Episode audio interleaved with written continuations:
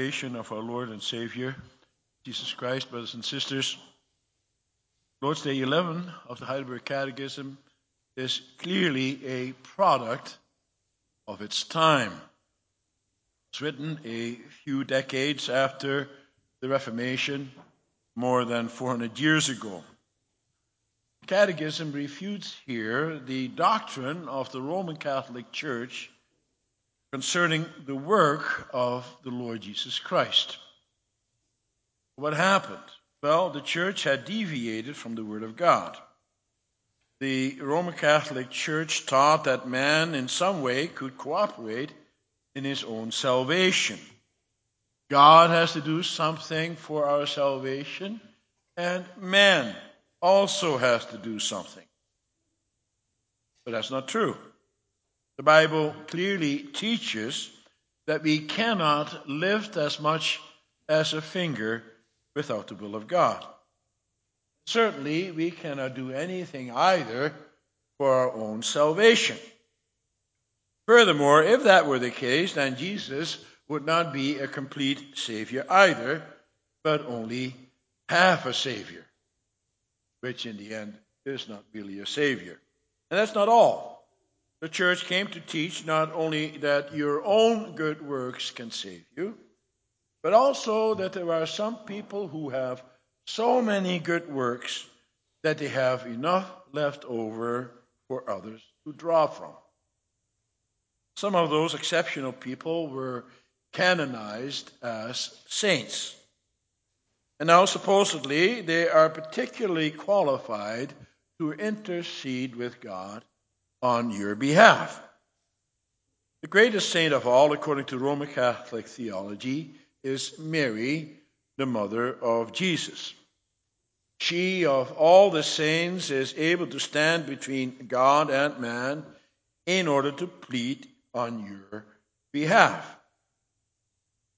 And now you may say to yourself, well, I know all that, and I'm glad I'm not Roman Catholic.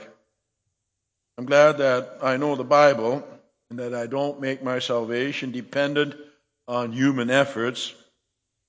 I know that my salvation depends on Christ alone. However, let's be careful. Let's look at ourselves. It's always easier to point fingers at others. Problem is that by nature, you and I are prone to repeat that same error. Toward the end of his life, Martin Luther, the great reformer, once said, If you were to cut me open and dissect my heart, you will find a pope in there. That's quite a profound and insightful statement.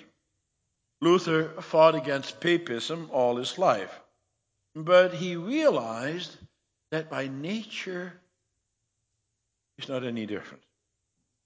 By nature, we want to do as the Roman Catholics do, namely, to have man play a role in his own salvation. But that's wrong. That's what I will preach to you about this afternoon. Summarize the text as follows. We confess the only Savior, Jesus Christ. Look at three things Jesus as Savior. Secondly, Jesus as the only Savior. Finally, Jesus as the complete Savior. First, then, Jesus as Savior. When Mary and Joseph's child was born in Bethlehem, he had to have a name. All children need to have a name. But the parents of Jesus did not have to look for one. Joseph and Mary did not look at a birthday book of names to see which name they would prefer. That's not something that was done in those days. When parents picked a name for their child in those days, they picked one that had a specific meaning. The name had to convey certain circumstances or characteristics or kinship. Names were not chosen because they sounded nice, as is often the case today. However, Mary and Joseph did not have to name that child at all. An angel of the Lord appeared to Joseph and told him, You shall call his name Jesus, for he will save his people from their sins. In Hebrew, the name was actually Joshua. But because the New Testament is written in Greek, his name was Jesus. Same thing we would have today. In French, the name John would be Jean. And in Dutch, it would be Jan. But in fact, it's the same name. The name Joshua or Jesus was actually a common name. Many boys were given that name. And yet, that is the name they are told to give this child by no other than the angel Gabriel himself. To have that child bear that name was important enough for the Lord God to send an angel both to Mary and later separately to Joseph and to specifically tell them that that's the name he is to bear Jesus. Once you realize the true significance of that name, then you will also know why. For that name has a wonderful content and has quite a history in Israel. The name Joshua, Jesus, comes from the Hebrew root Yasha. The original meaning of the word is to make room. It is the opposite of the word to constrict or to hem in. Someone who is in trouble is in a tight spot. He is constricted. And if he is badly in trouble, then there is nowhere he can turn. No matter which way he turns, he will come to harm. Now, then, the only way to give that such a person can, can, get, can get out of his predicament is to give him space. The more room he has, the more freedom he has. And so, by giving someone room, you rescue him, you save him, you redeem him. And there you have the basic concept of salvation. Yasha, to give room, save, set free, to rescue. Let's see how that name functioned in the history of the redemption of God's people. We all know who the first Joshua in the Old Testament is. Joshua, the son of Nun. He was the right hand of Moses and later became his successor. Joshua was a man who did his utmost to live up to the reality of his name. That is clear from his life from the beginning to the end. First, we are introduced to him right after the exile as the successful military commander in the battle against Amalek. People Israel were in a tight spot. Their movement is restricted. The Amalekites stand in their way and Joshua is the one who gives them space. Through his military leadership, they are saved their enemy. The next time we encounter him in the pages of the Bible, we are told that he accompanied Moses up to the mountain where he received the ten words of the covenant, the Ten Commandments. Joshua is reminded that ultimately salvation is through the law of God. You must trust in God alone and do as He commands. And that's what He does. As He, together with 11 other spies, is sent out into the land of Canaan to spy it out to see where the fortifications are. The other 10 spies are overwhelmed by the strength of the enemy but not Joshua and Caleb. Joshua affirms the Lord saves. He trusts in God. He trusts that God will deliver his people from the hands of their enemies. He will not constrict you. He will not leave them in the desert. No, the Lord will give them room and defeat the enemies. And indeed, his trust in God was not misplaced. As successor of Moses, he eventually led the people Israel into the promised land. And there, with God's help, he defeated the heathen nations. The walls of Jericho came tumbling down. Joshua, the Lord saves. The Old Testament also knows another Joshua. Joshua, the son of Jozadak, who lived some thousand years later than Joshua, the son of Nun. Together with Zerubbabel, the civil leader, he rebuilt the temple and he restored worship. He was instrumental in bringing the people back from exile. As the first high priest after the exile, this Joshua, son of Jozadak, had a most important function. For you know why Israel was sent into exile, don't you? It was to discipline them. Their fathers had not kept God's commandments. They had done horrible things. And now, when that small remnant does return from the foreign lands, they have to be reminded of their sins and the great pollution that clung to them. Zechariah 3, which we just read together, the pollution of the people is symbolized by Joshua the high priest himself. Joshua represented the people. He acts as an intermediary, as a mediator between God and the people. In that chapter, the prophet Zechariah sees Joshua standing before the Lord's angel. Satan stands there ready to accuse him. Joshua is in a tight spot. For it is clear for all to see that he, along with the people whom he represents, is as guilty as can be.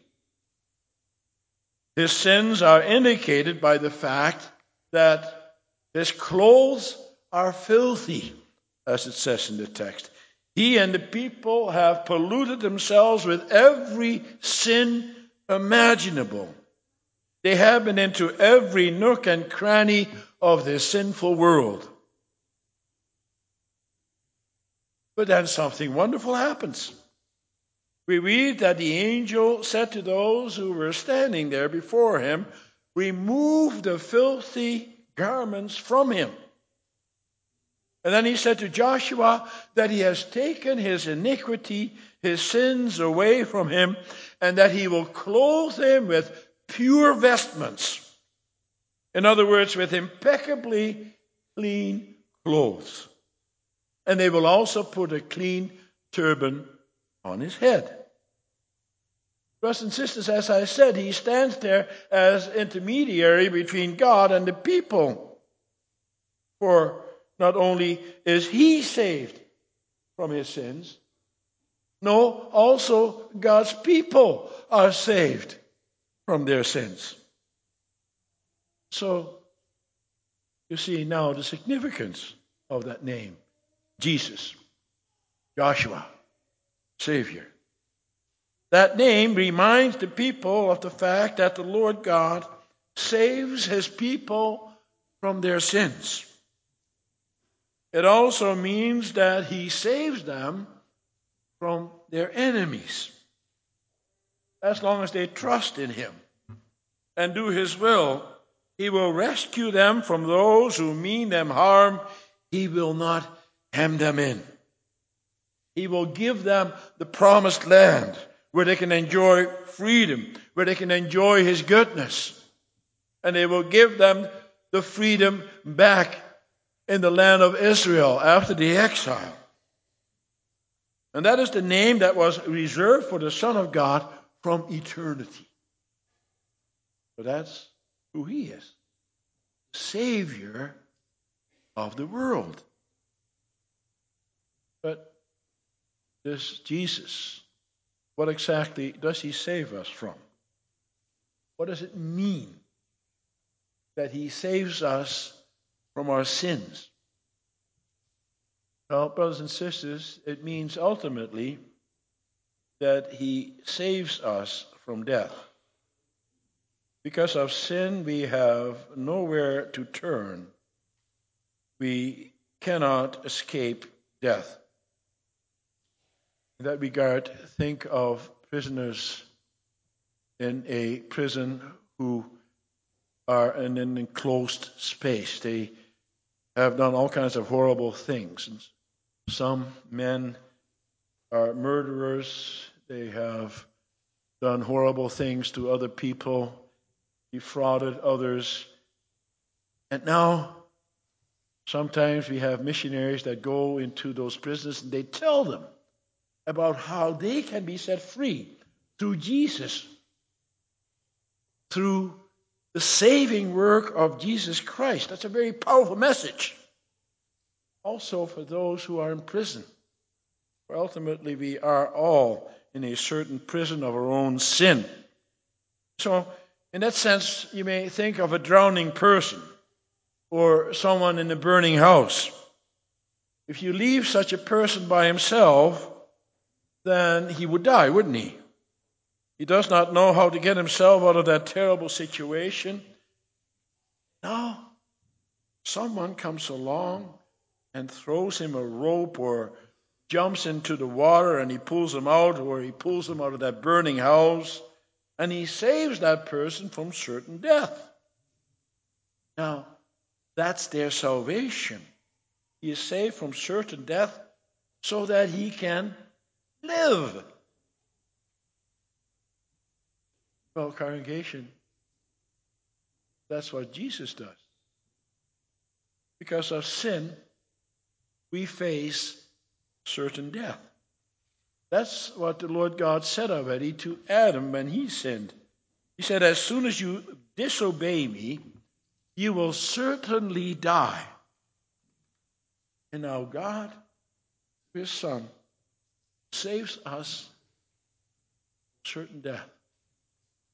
What a wonderful message. Does that not fill you with joy, brothers and sisters? I know you've heard it lots of times, but it is still a powerful message each, each time. You have to picture that, what God has done for us. We are sinners. I'm a sinner. And those are not just words that apply to Adam, and these are not just words that apply to some horrible criminal. No, they apply to you and they apply to me. And we can readily understand the concept of the death penalty for a Ted Bundy or a Clifford Olson or a Paul Bernardo. A lot of the older people will know who they are. These were horrible men. They did horrible things. And these cold blooded killers deserve to die. But what about us? Do we really deserve to die? Don't we have some goodness in us? Do we really deserve the death penalty? And the answer is yes, we do. There's no doubt about it. And we confess that on the basis of the scriptures. God has to reveal that to us. And only Christ, Jesus Christ, can save us from certain death. Brings us to the second point. I don't have to tell you that most people do not accept that judgment from God. They don't really feel the conviction of their sins. You will find the word sin in any of today's newspapers or news organizations as you find them on the internet. You don't hear that word. They talk about mistakes or whatever. They don't see either that their sins hem them in. They don't really feel all that constricted. And they think that they can save themselves. Or that there, that there are other things that can save them. Now, if it weren't for the scriptures, that's also how you and I would feel. See, that's our nature. For there are many things which, in our sinful eyes, can save us. Um, to an unbeliever, the grave saves him. An unbeliever does not believe in life hereafter. They think that when you die, you become like the dust of the earth. You cease to exist totally. That's the way it is. That's why euthanasia to an unbeliever is the most natural thing. You don't see a way out anymore, then you should end it all. May not be that you it may not even be that you have a terminal illness, you just have illness, you just have to be tired of living. And then you can end it all by snuffing it, snuffing out your own life. Death frees you from this broken world. It gives you the ultimate space, so they think. But we know something else, don't we? We know that there's life after death. Those who do not believe in the life hereafter will certainly find themselves in a tight spot. What a surprise they will have, right? They will end up in hell I know that sounds harsh, but that's what God reveals to us in His Word because that's what we all deserve. And there, no matter where they turn, they will be in constant pain. They will not be able to be rescued from there. Salvation will not be possible for them. And then there are also those who pretend to be believers. They say that they believe in a God who has created all things but they don't think that a personal relationship with God is necessary. All you have to do is to be as good as you can, and God will accept you. They go out from the premise that your works save you. And then there are those who believe in all kinds of gods. It doesn't matter to which one you adhere, whether it is Buddha or Allah or the Great Spirit in the sky or Jesus Christ. It's all the same. It Doesn't matter which God you believe in. No, save you. Some time ago, I attended a graduation ceremony. One of the officiants read the creed of that particular university, and the creed expresses its belief in the God of nature. It gives God a name such as the Great Spirit says that he cares as much about each animal as he does about each human being, does not identify the God of the scriptures, but gives room for all kinds of worship of other gods. As long as these gods make sense to you, you can worship them. That's the creed of the world, isn't it? But what do the Bible, what does the Bible teach us? Scriptures claim that there's only one God, and only He can save you. And the way to God is through Jesus Christ. He is the only Savior. There is no other. Listen to what the Apostle Peter claimed before the council of the Jews as he makes his defense in front of them, and he knows he might be killed because of that confession. But he says to them, And there is salvation in no one else, for there is no other name under heaven among men by which we must be saved. Acts 4, verse 12. Quite a statement. How do you back that up? Peter, of course, appealed to the scriptures, for all the prophecies point to Christ. But Peter says in his first letter, he says, concerning the salvation the prophets who prophesied about the grace that was to be yours searched and inquired carefully, inquiring what person or time the Spirit in Christ in them was indicated when he predicted the sufferings of Christ and the subsequent glories. No, there's not a religion in the world that claims salvation through Jesus Christ alone all other, uh, all other religions, in one way or the other, want to honor man. They do not preach the concept of redemption as the Christian religion. The true religion has it. And that is because all other religions are man made. And man, left to himself, is blind. He does not realize the terrible predicament that he is in. Salvation to the man of the world is rescue from immediate danger. By nature, we are very short sighted. So, whatever is a danger right now, he wants to be saved from right now. He finds all kinds of ways and all kinds of things to make that happen. For example, he wants to be saved from poverty. So, what does he do? Well, one of the things he will do is to rebel. He wants to try to find ways to limit the power and influence of rich men, for the rich oppress the poor. Of course, that's indeed often the case. Many cases that is not so, but that is certainly a reality that we have to deal with in this world. However, is that what man needs to be saved from? Through that, the scriptures speak out against the rich who oppress others. The injustices in the world are an abomination to God. The fact that there's poverty all over the world is a terrible shame. And as Christians, we should do everything we can to alleviate it.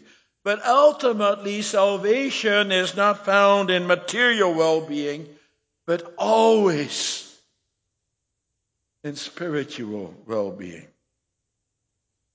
The world sees salvation only on a horizontal level. They don't see their own sins. And so they do not realize how badly they need to be rescued from their sins. But if you remain in your sins, you will certainly die an eternal death. So, isn't it wonderful to be together again this afternoon, brothers and sisters?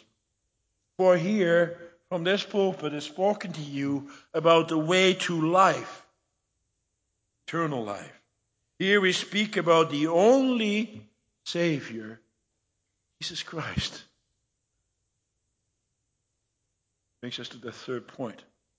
Namely, that is not just our only Savior, but He is also our complete Savior.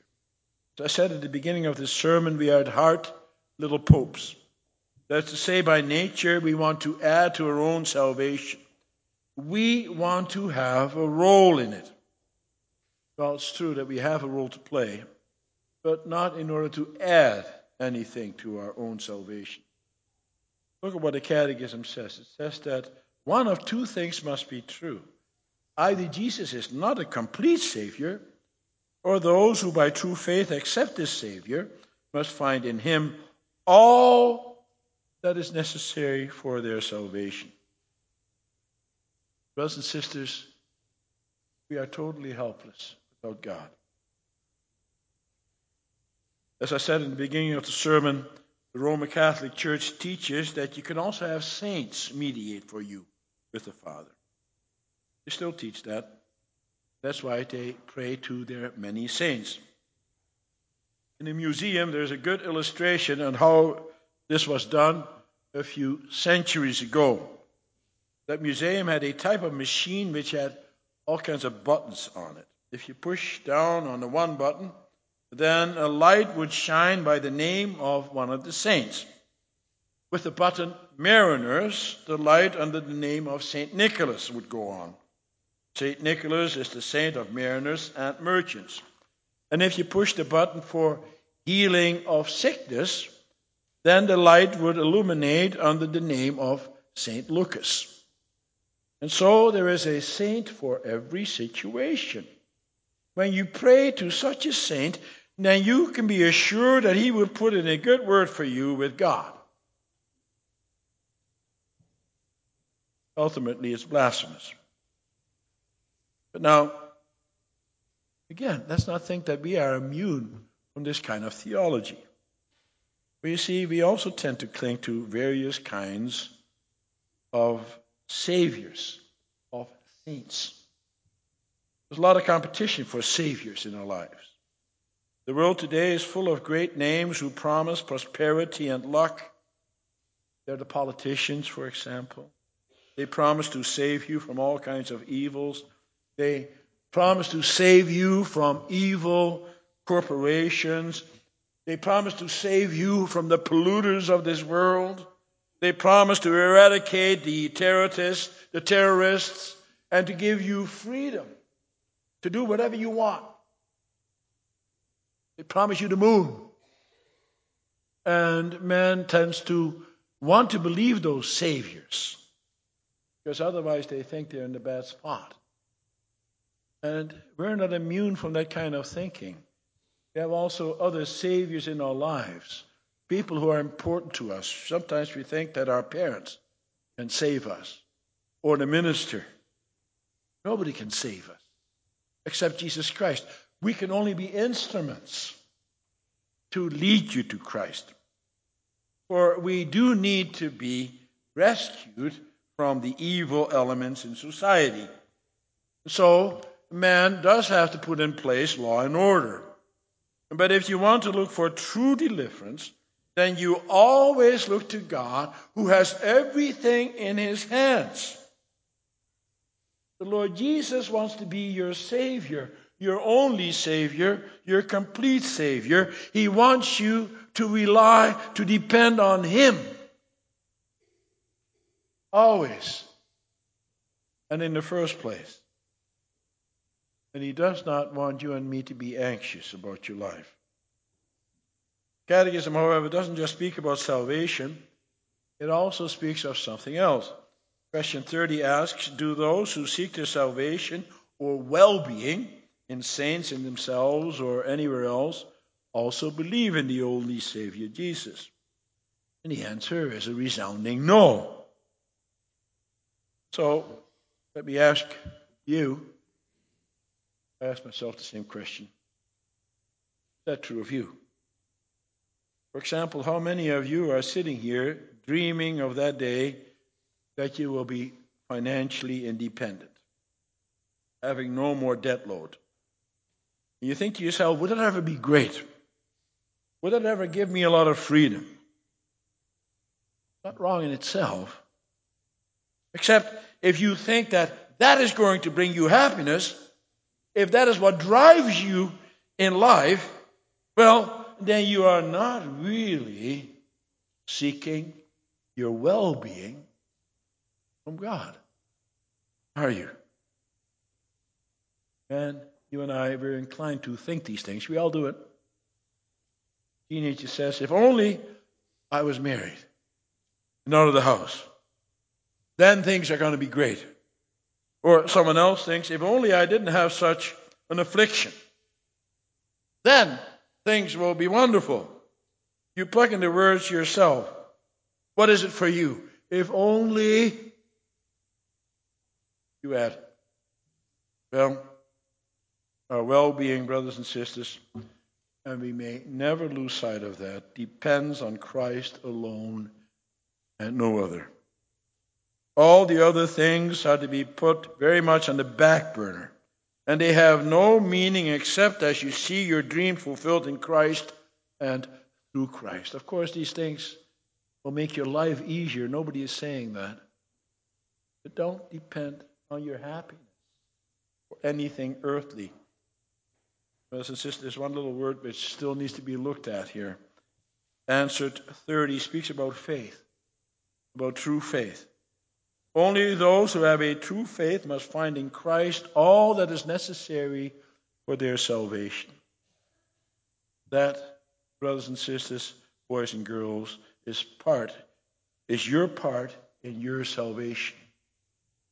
But faith is not something that you can add as a credit to your account. Faith is merely the instrument through which you acquire salvation. It's like that rope that you throw the drowning man. Without that rope, you would not be saved. But it isn't the rope that saves you, it is the person that pulls you in who saves you. And the same thing is true of Jesus Christ. He saves you. He alone. Oh, sure, He uses the instrument of faith to save you. You can also do it without. But that's all. It's only a tool that he uses for your salvation. Ultimately, we have nothing to contribute to our salvation. Listen to what Paul says in Ephesians 2, verse 8 and 9. He says, For by grace you have been saved through faith.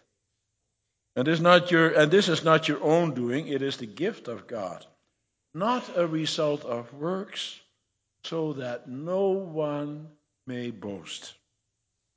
You must believe that Christ has saved you and that he continues to do that. For he continues to intercede for you and for me with the Father.